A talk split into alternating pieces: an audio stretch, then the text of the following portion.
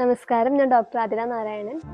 ഇന്നത്തെ തലമുറയിൽ ഒട്ടുമിക്ക ആൾക്കാരെയും ഒരുപോലെ ബാധിക്കുന്ന ഒരു ആരോഗ്യ പ്രശ്നമാണ് വിളർച്ച അഥവാ അനീമിയ. നമ്മുടെ ശരീരത്തിൽ രക്തത്തിലുള്ള ഹീമോഗ്ലോബിന്റെ അളവ് കുറയുന്നതിനെയാണ് നമ്മൾ വിളർച്ച എന്ന് പറയുന്നത്. ഇത് ആരോഗ്യമുള്ള ഒരു പുരുഷനിലാണെങ്കിൽ ഹീമോഗ്ലോബിന്റെ അളവ് പതിമൂന്ന് പോയിന്റ് അഞ്ച് തൊട്ട് പതിനേഴ് പോയിന്റ് അഞ്ച് വരെയും സ്ത്രീകളിലാണെങ്കിൽ പന്ത്രണ്ട് മുതൽ പതിനഞ്ച് പോയിന്റ് അഞ്ച് ഗ്രാം പെർ ഡെസിലിറ്റർ ആണ് നോർമൽ ലെവലായിട്ട് കണക്കാക്കുന്നത്. ഇതിലും താഴെ പോകുമ്പോഴാണ് നമ്മൾ അനീമിയ അഥവാ വിളർച്ച എന്ന് പറയുന്നത്. അപ്പൊ നമുക്ക് ഇന്നത്തെ വീഡിയോയിൽ എന്തൊക്കെയാണ് വിളർച്ചയുടെ കാരണങ്ങളെന്നും അതെങ്ങനെ പരിഹരിക്കാമെന്നും നോക്കാം. കാരണമില്ലാണ്ട് ഉണ്ടാവുന്ന ക്ഷീണം എപ്പോഴും കിടക്കാൻ തോന്നുക. തലകറക്കം നമ്മൾ ഇരുന്ന് എണീക്കുമ്പോഴോ കിടന്ന് എണീക്കുമ്പോഴോ തലകറക്കം അനുഭവപ്പെടുകയാണെങ്കിൽ അത് ചെറിയ ചെറിയ പണികൾ ചെയ്യുമ്പോഴത്തേനും നമുക്ക് കിതപ്പ് അനുഭവപ്പെടുകയാണെങ്കിൽ ഇപ്പോൾ നമ്മൾ സ്റ്റെപ്പ് കയറുമ്പോഴോ അതുപോലെ വെയിറ്റൊക്കെ ലിഫ്റ്റ് ചെയ്യുകയാണെങ്കിൽ അമിതമായ കിതപ്പ് അനുഭവപ്പെടുന്നത് ധാരാളം മുടി കൊഴിച്ചിൽ അനുഭവപ്പെടുന്നത്. ഇതൊക്കെ പൊതുവെ ഹീമോഗ്ലോബിൻ കുറയുമ്പോൾ കാണിക്കുന്ന ലക്ഷണങ്ങളാണ്.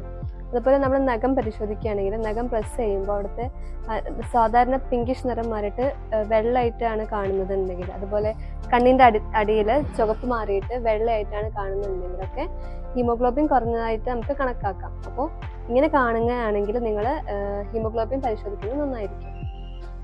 അയൺ ഡെഫിഷ്യൻസി കൊണ്ടോ അല്ലെങ്കിൽ പീരീഡ്സ് ടൈമിലുള്ള എക്സസീവ് ബ്ലീഡിങ് കാരണമോ അല്ലെങ്കിൽ മാൽ അബ്സോർപ്ഷൻ അതായത് നിങ്ങളുടെ ഫുഡ് പ്രോപ്പറായിട്ട് അബ്സോർബ് ചെയ്യപ്പെടാതിരിക്കുകയാണെങ്കിൽ അല്ലെങ്കിൽ ഹൈപ്പോ തൈറോയിഡിസം കാരണം അല്ലെങ്കിൽ മലേറിയ പോലുള്ള ഇൻഫെക്ഷൻസ് കാരണമൊക്കെ അനീമിയ വരാം. അപ്പോൾ നിങ്ങൾ ചെയ്യേണ്ടത് എന്താണെന്ന് വെച്ചിട്ടുണ്ടെങ്കിൽ നിങ്ങളുടെ അനീമിയ വരാനുള്ള റീസൺ എന്താണോ അത് കണ്ടെത്തിയിട്ട് അതിനെ ട്രീറ്റ് ചെയ്യാനുള്ളതാണ്.